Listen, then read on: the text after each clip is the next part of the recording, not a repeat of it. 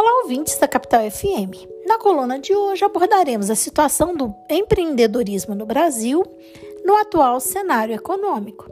Conforme mencionamos em uma das colunas passadas, houve um aumento do desemprego no país nos últimos quatro anos.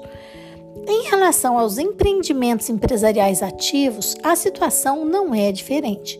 Uma recente pesquisa do IBGE, por meio da ferramenta PNAD contínua, constatou-se que o Brasil perdeu quase 600 mil empregadores no intervalo de dois anos. Dentre estes, destacam-se os empregadores domésticos e os micro e pequenos empreendedores. Cerca de 80% dos empregadores afetados no período tinham de 1 a 5 funcionários. Isso gerou a diminuição dos postos de trabalho, como já destacado anteriormente, impactando e alimentando, portanto, o ciclo de retração econômica, já que com isso há menos emprego, menos renda, menos consumo, o que acaba ainda afetando é, as empresas e os empregos, consequentemente. Mas atribuir o fechamento de empresas unicamente à pandemia é insuficiente e perigoso, até mesmo para se pensar numa reconstrução do interesse por empreender e para se criar novos postos de trabalho. Podemos citar como fatores que complicaram a reestruturação da empresa, das empresas, o retardamento da implementação de medidas de contenção da Covid-19, o que prolongou o período crítico da pandemia no Brasil.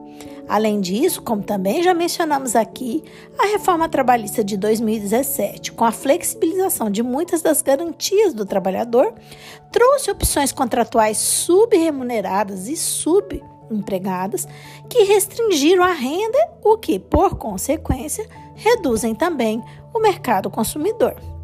Soma-se a isso a uma ausência de políticas públicas federais, principalmente, que estimulem o consumo, bem como a dificuldade de se planejar no Brasil políticas públicas sociais corretamente devido ao cancelamento do censo de 2020.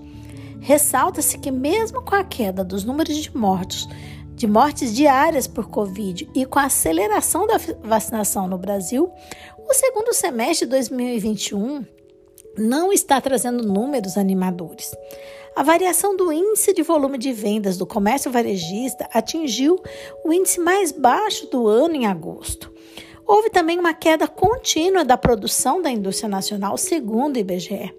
Conforme dados do Sebrae, o empreendedorismo predominante no Brasil atual é o chamado o empreendedorismo por necessidade, ou seja, ele surge quando o empreendedor está, na verdade, desempregado há um certo tempo e não consegue uma nova colocação no mercado de trabalho.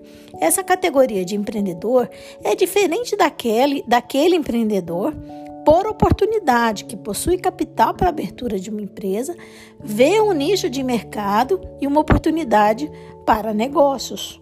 O empreendedor, por necessidade, pode enfrentar problemas com a, como a informalidade, a falta de apoio e planejamento e, por óbvio, a falta de capital a ser investido. Mas, com o gradativo controle da pandemia, os países pelo mundo se articulam para implementar planos de recuperação de sua economia. Na Itália e na Espanha, por exemplo, já se estruturou planos nacionais de reconstrução, de reconstrução econômica pós-pandemia, os quais foram inclusive aprovados pela União Europeia. No Brasil, o governo chegou a apresentar um programa de recuperação chamado Pró-Brasil, isso no ano passado, que traria diretrizes para estados e municípios tomassem é, ou retomassem as suas atividades econômicas. Mas esse plano não evoluiu.